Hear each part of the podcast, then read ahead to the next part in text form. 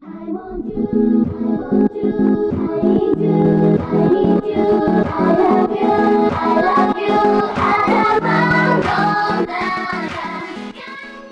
ดีครับยินดีต้อนรับสู่ c h a r a n Podcast ครับพอดแคสต์ที่จะพูดถึงวงการไอดอลในมุมมองของการทำการตลาด แล้วก็การทำคอนเทนต์นะครับ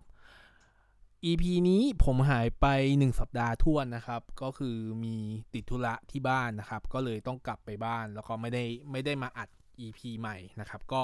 ได้มาอีกทีก็คือช่วงหลังสงกรารเลยนะครับ ก็เป็นช่วงที่สถานการณ์โควิดค่อนข้างแย่ครับ ก็คือจำนวนผู้ติดเชื้อเยอะขึ้นนะครับ การบริหารจัดการที่เราไม่รู้ทิศทางไม่รู้วิชั่นของผู้นำนะครับ ไม่รู้ว่าผู้นำจะดำเนินอะไรยังไง สิ่งที่เราทำได้นะตอนนี้ก็คือเราต้องดูแลตัวเองให้ดีที่สุดครับ ก็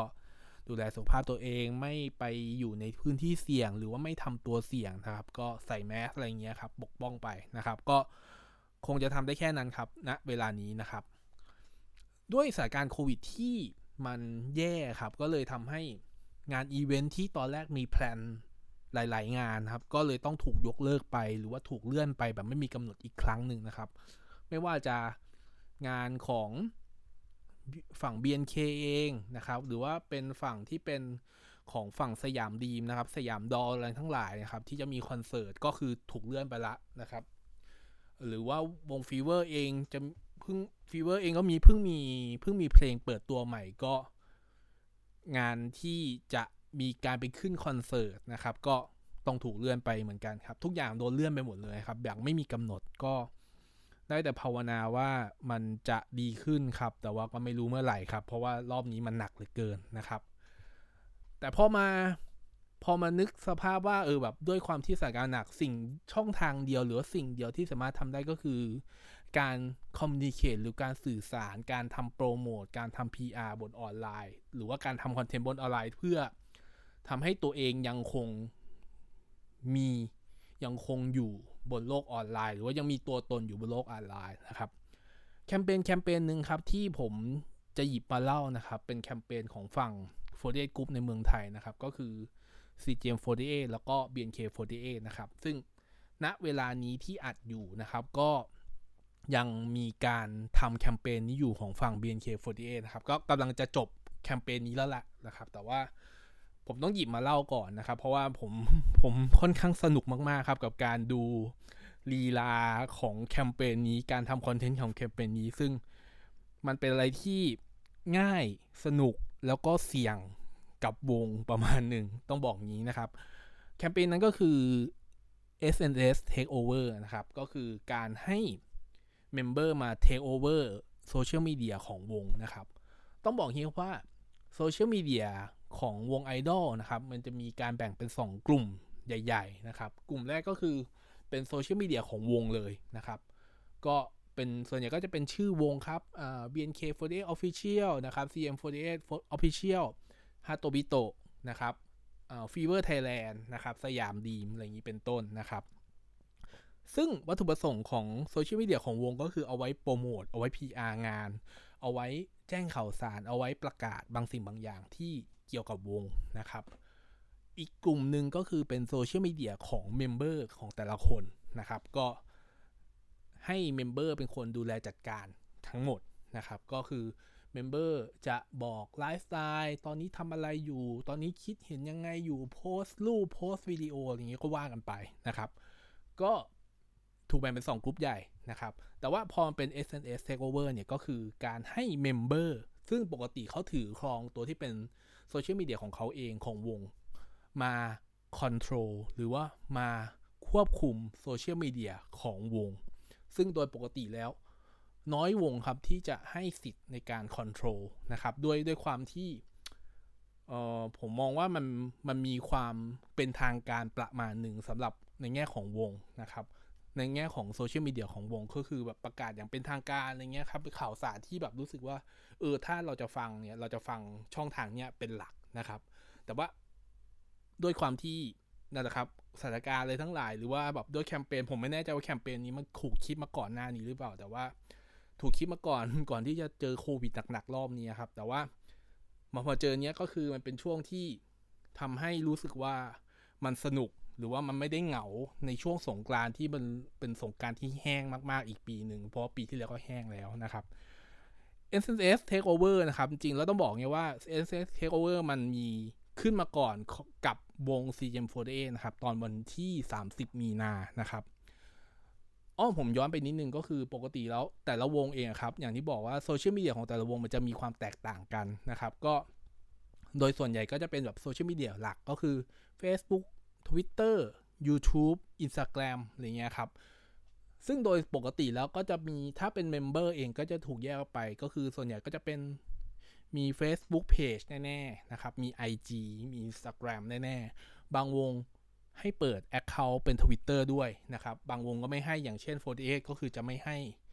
จะไม่ให้เปิด Twitter Account นะครับ ยกเว้นอย่างอิซิลินะเนี่ยครับที่เขามี Account ตั้งแต่อยู่ AKB อยู่แล้วนะครับ อันนี้ก็เป็นข้อยกเว้นไปนะครับ แต่ว่าวงอื่นๆใน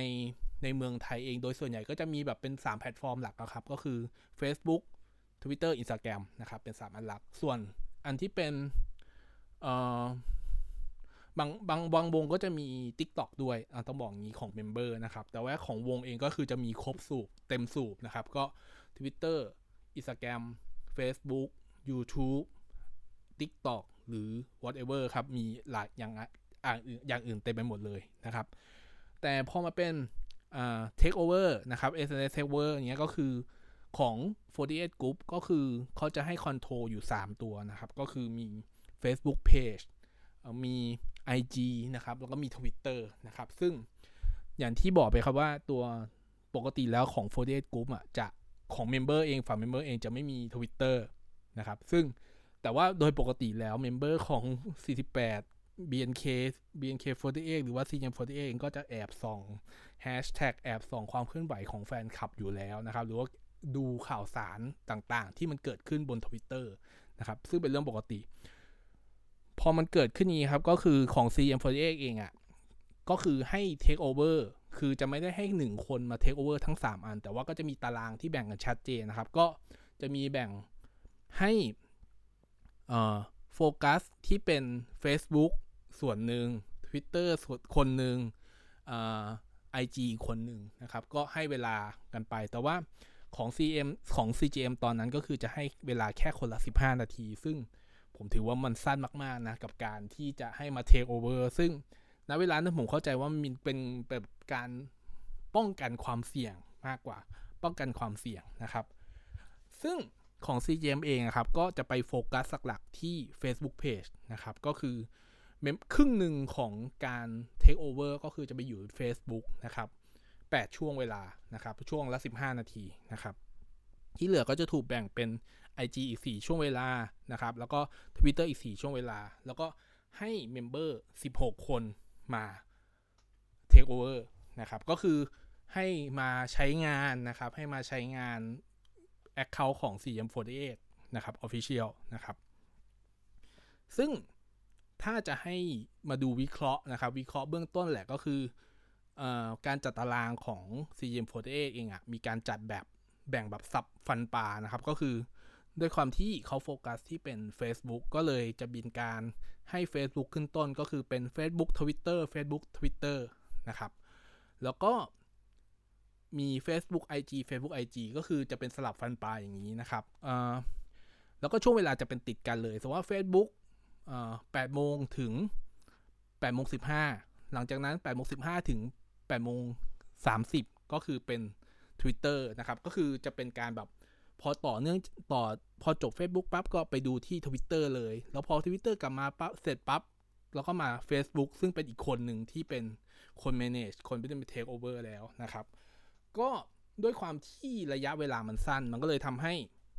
ทำอะไรไม่ไมได้เยอะครับ ก็คือแค่โพสต์แค่อ่านข้อความก็แทบจะไม่มีเวลาตอบแล้วนะครับ ก็ต้องบอกงี้ครับว่าพอจบแคมเปญก็ถือเป็นสีสันนะครับ เพราะว่ามันเป็นการเทคโอเวอร์ แค่ 1 วันต้องบอกแค่ 1 วันนะครับ ก็คือวันที่ 30 มีแค่วันเดียวของ CGM48 นะครับ ก็ถือว่าสร้างกระแสได้พอสมควร เพราะว่ามีคนรอคอยนะครับ มีคนรอคอยรอดูว่าเอ่อ member แต่ละคนพอมาเทคโอเวอร์พอมาเป็นแบบทำอยู่ในนามของ CGM48 อยู่ใน Account CGM48 เขาจะทำอะไรบ้างนะครับ ก็สร้างกระแสได้ประมาณหนึ่ง ต้องบอกประมาณหนึ่งนะครับ แต่พอมาเป็น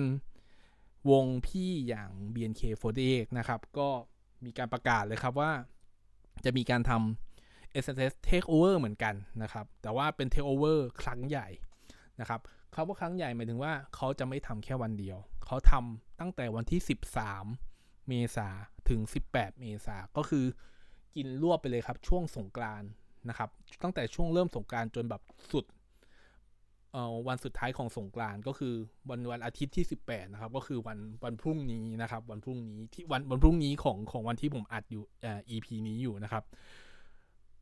วิธีที่เปลี่ยนไปของแล้วเมื่อเทียบเปรียบเทียบกันระหว่าง CM48 กับ BNK48 ก็คือช่วงระยะเวลาครับ ก็คือ CM ให้แค่ 15 นาทีต่อคนต่อช่วงนะครับ BNK ให้ไปเลยครับ 1 ชั่วโมง ให้ไปจัดการเลยครับ 1 ชั่วโมงทำอะไรก็ได้ 1 ชั่วโมงนะครับ ก็ แบ่งแบ่งคล้ายๆกันครับ แต่ว่าตารางก็จะแตกต่างกัน เพราะว่าเขามีการแบ่งเนื่องจากว่าจำนวนวันมันค่อนข้างเยอะ ก็จะมีการแบ่งเลยครับว่าใน 1 วันนะครับ ให้ member มาเทคโอเวอร์3คนนะครับ ก็คือแบ่งคนละแพลตฟอร์มเลย ก็คือมี Facebook IG Twitter นะครับ แต่อย่าลืมครับว่า Twitter Member จะไม่มีเป็นของส่วนตัวนะครับ Member จะมีเป็นของ Member จะไม่ได้ใช้ Twitter นะครับของ BNK ของ BNK48 หรือว่า CGM48 นะครับ สิ่งที่เราเห็นนะครับก็คือ ผมจากจากที่สังเกตตั้งแต่วันตั้งแต่วันวันที่ 13นะครับวันเริ่มแรกก็คือแบบเปิดเปิดประเดิมด้วยปูเป้นะครับ ก็เทคโอเวอร์ Facebook ก็เลยเริ่มมีตั้งแต่เอ่อทำวิดีโอเปิดตัวเลยครับทำวิดีโอเปิดตัวเปลี่ยน cover เป็นสไตล์ของตัวเอง เปลี่ยนผู้โปรไฟล์เป็นของตัวเอง โพสต์ทุกสิ่งทุกอย่างที่อยากจะโพสต์นะครับ เป็นตัวของตัวเองทั้งหมดแหละ เริ่มมีหลังพอหลังๆ มาวันหลังๆมา เริ่มมีการคิดแฮชแท็กเกิดขึ้นเออแฮชแท็กจะเป็นยังไงนะครับ ไม่ว่าช่องทางไหนก็ตามก็คือ run ด้วยแฮชแท็กเพื่อบ่งบอกตัวของตัวเองนะครับ หรือแม้กระทั่งบางคนมีไปถึงการแกง การแกล้ง การแกล้งด้วยคลิป ที่ไม่เคยถูกเปิดเผยมาที่ไหนมาก่อน ก็คือมาเปิดเผยที่นี่ที่แรกจากด้วยเขาของ BNK48 นี่เป็นต้นนะครับ ซึ่งมันเพิ่มความสนุกเพิ่มความตื่นเต้น เพราะว่ามันเป็นคอนเทนต์ที่เราไม่เคยรู้มาก่อนนะครับ แต่ว่าสิ่งที่สังเกตได้อย่างหนึ่งครับว่าเอ่อเมมเบอร์ของแต่ละคนของ BNK48 อะหลาย ๆ คนอะ ผมเห็นหลาย ๆ คนแบบทำการบ้านมานะครับคำว่าทำการบ้านเป็นยังไงมีการวางเซจี้เลยครับว่าอะเราจะเทคโอเวอร์ที่ช่องทางนี้เราจะทำอะไรบ้าง เราจะวางแผนหนึ่งชั่วโมงนี้เพื่อทำอะไรบ้าง บางคนก็มาแบบไม่มีแผนครับเหมือนแบบมวยวัดครับก็คือ ฉันมาปั๊บหลัก ๆ ฉันต้องเปลี่ยนโปรไฟล์ก่อนแน่ ๆ เลย ฉันต้องเปลี่ยนโปรไฟล์แน่ ๆ หลังจากนั้นเขาจะเปลี่ยน cover แล้วก็ประกาศตัวเลยครับว่า เราเป็นใครนะครับ เราอยากโปรโมทอะไรยังไง เราอยากแกงเพื่อนยังไง อันนี้คือแต่ละคนก็จะมีวัตถุประสงค์ที่แตกต่างกันนะครับ หรือแม้กระทั่งจะใช้ tools อะไรบ้างที่อยู่บนโซเชียลมีเดียนั้นๆ ที่เขาได้ take over มาจัดการหรือว่าทำคอนเทนต์ขึ้นมา เช่นออย่างแบบหลายๆ คนก็คือแบบแต่อย่าง Facebook Page เองก็เครื่องมือเครื่องไม้ค่อนข้างเยอะหน่อยนะครับ ก็ มีทั้งโพสวิดีโอนั่นโน่นนี่นะครับ หรือว่าจริงๆแล้วจริงๆแล้วทั้ง 3 แพลตฟอร์มเนี่ยมันมีเครื่องมือคล้ายๆกัน แทบจะเหมือนกันทั้งหมดแหละแต่ว่าด้วยรูปแบบการนำเสนอที่มันแตกต่างกันของแต่ละแพลตฟอร์มทำให้เรารู้สึกว่าเออเราคุ้นชินกับตัวโซเชียลมีเดียช่องทางเนี้ยกับรูปแบบนี้ พอเป็นเป็น IG เราก็จะคุ้นชินกับ เฮ้ยมันเราจะต้องดูไลฟ์เราจะต้องดู story อะไรเงี้ยครับ หรือว่าจะดูโพสเงี้ยเป็นต้นนะครับ ซึ่งเราก็จะเห็น ว่า member แต่ละคนมีวิธีการหรือมีรูปแบบในการจัดการนะครับว่าเขาจะทำอะไรในช่วงเวลานั้นนะครับ อย่างเช่นใครดีล่ะ อย่างเชอปรางเอง เชอปรางเองได้ take over IG นะครับ ก็เชอปรางก็ไม่มีอะไรมากนอกจากมาแกงนะครับ มาแกล้งเอาคลิป ที่ไม่เคยเปิดเผยมาก่อนที่ไหนนะครับ ก็มาเปิดเผยใน IG นะครับ เป็น story นะครับ หลาย ๆ คนหลาย ๆ แก๊งหน้าทีวีอะไรอย่างนี้เป็นต้นนะครับ ซึ่งมันก็เป็นผมว่ามันไม่มันไม่ได้เรียกกระเซจี้หรอก มันเป็นแบบวิธีการหรือว่าเขามีคอนเทนต์ของเขาที่วางแผนว่าจะมาโพสที่นี่หรือว่ามาจัดการมาเปิดเผยที่นี่ที่แรกอย่างนี้เป็นต้นนะครับ นั่นคือวิธีการของเขาหรืออีกคนหนึ่งอย่างที่ผมดูก็คือ ที่ผมชอบนะครับก็คือ Panda น นะครับ Panda เทคโอไอจีเหมือนกันนะครับ Panda ที่ผมเห็นก็คือจะมีแบบแผนที่ค่อนข้างชัดเจนในการวางไทม์ไลน์ในการจัดการหนึ่งชั่วโมงก็คือหนึ่งเปิดมาก็คือเอ่อรู้สึกว่าทำไลฟ์ก่อนนะครับเขาทำไลฟ์แนะนำตัวอย่างนี้เป็นเบื้องต้นประมาณสั้นๆ ครับแค่สิบนาทีมั้งหลังจากนั้นก็เริ่มโพสต์นะครับเพิ่มเพิ่มโพสต์คอนเทนต์ที่เขาเตรียมมา นะครับ ก็คือโพสต์เป็นแบบถ้าใครไปดู BNK Account BNK ใน IG นะครับ ก็จะยังเห็นคอนเทนต์ของ Panda อยู่ก็คือเป็นมุกเสี่ยวครับ มุกเสี่ยวทั้งหลายทั้งมวลที่เป็นตัว Panda อยู่แล้วก็คือ Panda ทำรูปขึ้นมาทำคอนเทนต์ขึ้นมานะครับ คิดแคปชั่นขึ้นมานะครับ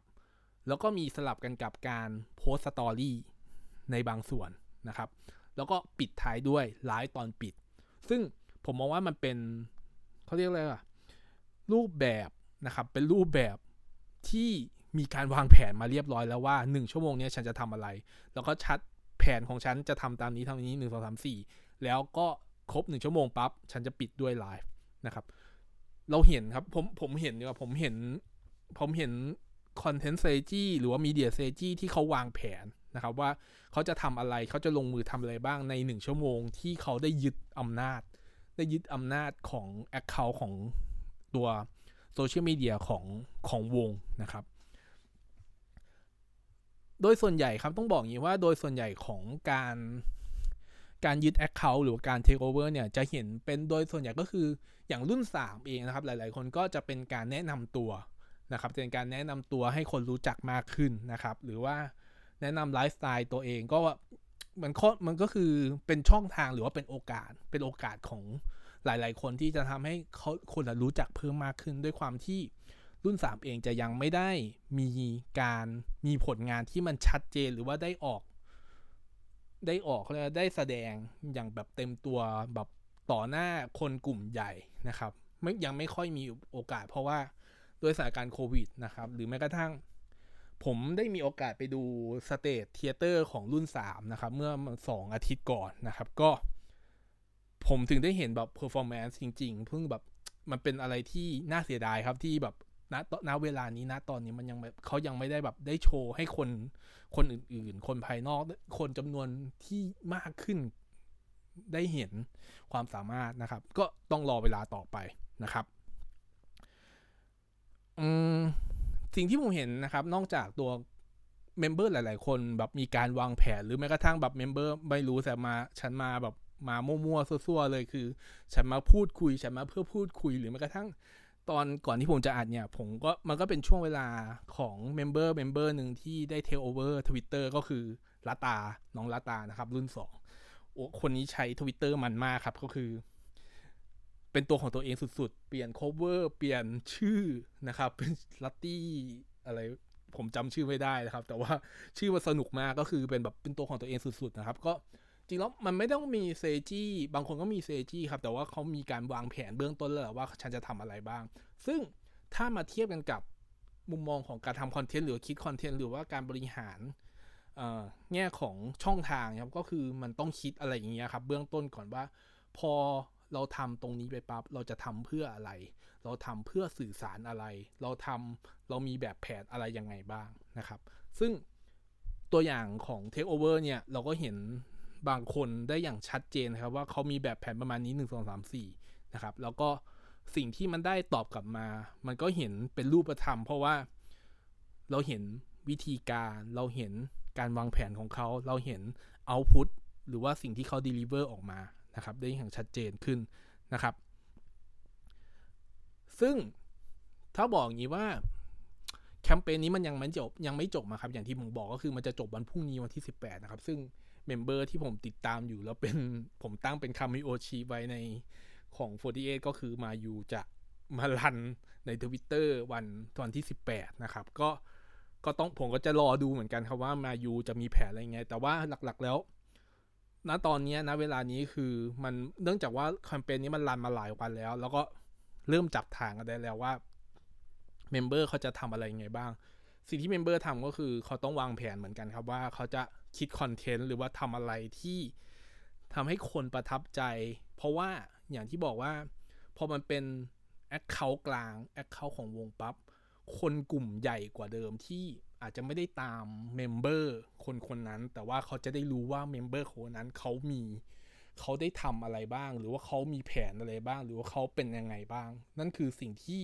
มันเป็นประโยชน์กับตัว member นะครับต้องบอกเป็นตัวเป็นประโยชน์ยังมาก ๆ เลยกับตัว member แล้วก็ผมมองว่ามันเป็นสีสันนะครับเป็นเป็นสีสันของสิ่งที่มันเกิดขึ้นในช่วงที่ภาวะที่มันสถานการณ์ที่มันค่อนข้างแย่นะครับ แล้วก็ผมมองอีกอย่างก็คือว่าผมมองไปถึงว่า วิธีการในวิธีการวิธีคิดของ member ของแต่ละคนอะ่ะ มันมีต้องบอกผมย้อนกลับไปตอนที่เป็น Girls Girls Don't Cry นะครับ ที่เป็นหนังของคุณเต๋อนวพลนะครับ ก็ช่วงแรก ๆ ของโซเชียลของของ member ของรุ่นหนึ่งนะครับ ก็มันต้องมีการวางแผนเลยครับว่า วันนี้ฉันจะโพสอะไร ฉันจะคิดแคปชั่นอะไร มันคือเรื่องเดียวกันเลยครับ ก็คือมันย้อนกลับมาว่า ฉันมีอำนาจฉันมีสิทธิ์หนึ่งชั่วโมงเนี่ย ฉันจะทำอะไรบ้าง นั่นคือสิ่งที่ เหมือนย้อนกลับมาอีกครั้งหนึ่งว่า มันมีต้องมีการวางแผนนะครับต้องมีการวางแผน คิดไปถึงว่าอย่างที่ผมบอกก็คือถ้ามันเป็นแบรนด์ถ้าแง่ของแบรนด์แง่ของ service แง่ของ product เนี่ยแล้วมาอยู่บนโซเชียลมีเดียแล้วเราแต่ว่ามันไม่ได้ถูกจำกัดว่า เรามีเวลาแค่ชั่วโมงเดียวในการโปรโมทนะ มันเหมือนกับเราได้แอร์ไทม์แบบฟรีๆเลยครับ ด้วยจำนวนคนที่มากกว่าเดิม แล้วเราจะทำยังไง เราจะจัดการยังไงบ้าง สุดท้ายแล้วมันก็คือ สิ่งที่เราจะต้องวางแผน สิ่งที่เราจะต้องทำเราจะต้องคิดว่าเราจะทำอะไรบ้าง เพื่อ objective เพื่อ goal มี objective อะไรบ้าง เพื่อ goal อะไรบ้าง ปลายทางของของแคมเปญนี้ มันไม่ได้เป็นประโยชน์กับแค่ตัว BNK48 เป็นหลักอยู่แล้ว เพราะว่าสิ่งที่มันเกิดขึ้น มันทำให้คนตื่นตัว คนอยากติดตาม BNK48 มากขึ้น คนติดตามโซเชียลมีเดีย ของ BNK มากขึ้นว่าเออมันจะมีอะไรเกิดขึ้น ฐานแฟนคลับเป็นส่วนหนึ่งแหละ ที่จะทำให้คนรู้สึกว่าเอออยากจะมาติดตาม แต่ว่าไส้ในของของการติดตามก็คือการสร้างคอนเทนต์การคิดคอนเทนต์อยู่ดีเมมเบอร์นั้นทำคอนเทนต์อะไรบ้างเมมเบอร์นั้นเขามาตอบเมมเบอร์นั้นเขามารีทวีตเมมเบอร์นั้นเขามารับฟังเมมเบอร์นั้นเขามาระบาย หรือว่าเขามาคิดคอนเทนต์ มาบ่งบอกความเป็นตัวของตัวเอง ซึ่งสิ่งเหล่านี้แหละ มันเป็นสิ่งสิ่งที่เมมเบอร์แต่ละคนจะต้อง control หรือว่าจะต้องคิดมาตั้งแต่แรกอยู่แล้วก่อนที่จะมาเทคโอเวอร์ต้องไม่ลืมว่าเทคโอเวอร์เนี่ยมันมีการประกาศเบื้องต้นแล้วครับว่าใครจะเทคโอเวอร์บ้าง เราเทคโอเวอร์ช่องทางไหน ก็ต้องคิดว่าเทคโอเวอร์ช่องทางนี้ เขาจะออกแบบเขาจะดีไซน์คอนเทนต์หรือว่าดีไซน์การบริหารจัดการ โซเชียลมีเดียที่เขาได้เทคโอเวอร์แบบไหน คอนเทนต์แบบไหนที่มันจะเหมาะกับโซเชียลมีเดียช่องทางนั้น คอนเทนต์แบบไหนจะรู้สึกว่ามันดึงดูดหรือว่าสร้าง engagement ให้กับคนที่เข้ามาติดตามได้มากขึ้นโซเชียลมีเดียแบบไหน หรือว่าคอนเทนต์แบบไหนที่จะทำให้คนมาสร้างความประทับใจในในในกลุ่มคนที่มันกว้างขึ้นที่อาจจะ เออเขาติดตามมองอยู่แล้วเขาได้เห็นอีกมุมมองหนึ่งเขาอาจจะได้แฟนคลับเพิ่มมากขึ้น นั่นคือผมว่ามันเป็นโอกาสทั้งนั้นเลยนะครับ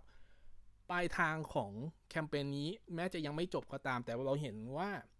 บางคนก็บริหารได้ดีมากๆ อย่างแพนด้าผมผมรู้สึกผมชอบชอบวิธีการบริหารคอนเทนต์ของแพนด้าคิดมาเรียบร้อยแล้ว แล้วทำไปตามแผน แต่ว่าก็ต้องไม่ลืมว่าระหว่างทางหนึ่งชั่วโมงเนี้ยมันสามารถคิดคอนเทนต์ใหม่ ๆ เข้ามาแทรกได้เสมอ อารมณ์เหมือนถ้าแบบเปรียบเทียบกับการทำคอนเทนต์บนสำหรับแบรนด์ก็คือ เรามีแผนของคอนเทนต์อยู่แล้ว แล้วก็สามารถเปิดช่องบางช่องเพื่อที่จะทำคอนเทนต์ใหม่ เพิ่มเข้ามาเพื่อให้มันเป็น real-time content หรือว่า spike content อะไรก็ว่ากันไปนะครับ นั่นคือสิ่งที่ผมเห็น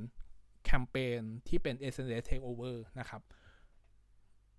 ผลลัพธ์ที่ผมเห็นนะตอนนี้คือสนุกมาก ผมเห็น